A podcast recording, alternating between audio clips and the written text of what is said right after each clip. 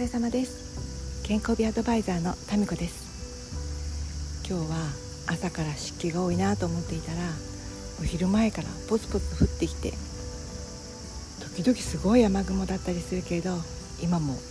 しとしとさめざめと降っています。ねなんかムシッとしてちょっと暑いけどでも風はすごく涼しかったりするんですよね。なんかこの嫌な汗が冷えるようなそんな感じの今午後です。と外であの録音しているのでなんかその外のね音が入っていたらごめんなさい。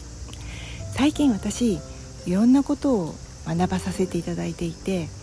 で何ヶ月も前から立つとかね歩くとか基本的な動きのことも勉強し直しています。というかもともと勉強なんかしないで大人になっちゃったからよくわからないことが多くて。でその時にね最近気づいたことが一つあります、まあ、いくつもあるんですけどそのうちの一つをお話しします。それはその人間が機能的に立つっていう状態とそれから私趣味でジャズダンスとかやってるんですけど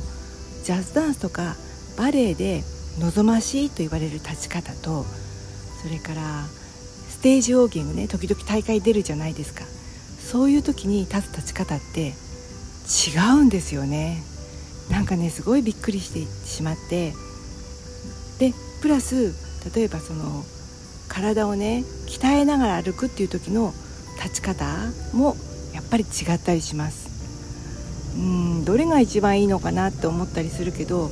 結局どれも使いこなせないとダメなんだなってことを思いました。例えばねえっ、ー、といろんなあ行機が通ってごめんなさいうるさいかなちょっと音が心配、え、なんで飛ぶんだろうこんなところなんて思うけど 多分米軍関係かな。えっと例えばいろんな場にね皆さんいらっしゃると思うんです。例えば、えっと、同級生の中で、えっと、会話をする時とかそれからお子様の保護者会とかママ友の間で会話する時とかはたまた職場でね会話する時とかそれからうんとなんか役員会みたいな時出て話す時ってみんな話し方変えてますよね。喋るこの言葉もデスマスとかだよねとかそういうのも変えるけど自然に声の口調とかもね変えるじゃないですかそういう感じで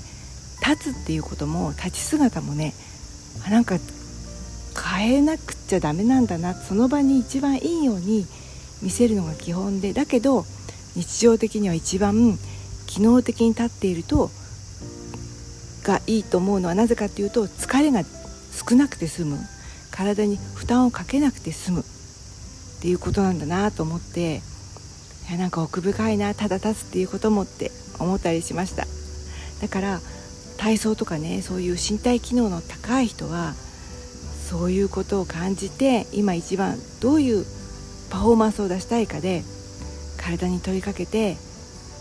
アウトプットをね引き出しているんじゃないかなと思いました。今日は立つっていうことで一番私が最初にあ最初混乱してたんだけど整理してみたらそうだこんなことだっていうことをお話ししていました。皆さんの何かヒントになるといいなと思います。それでは今日もここまで。午後も後半頑張ってくださいね。それではまた。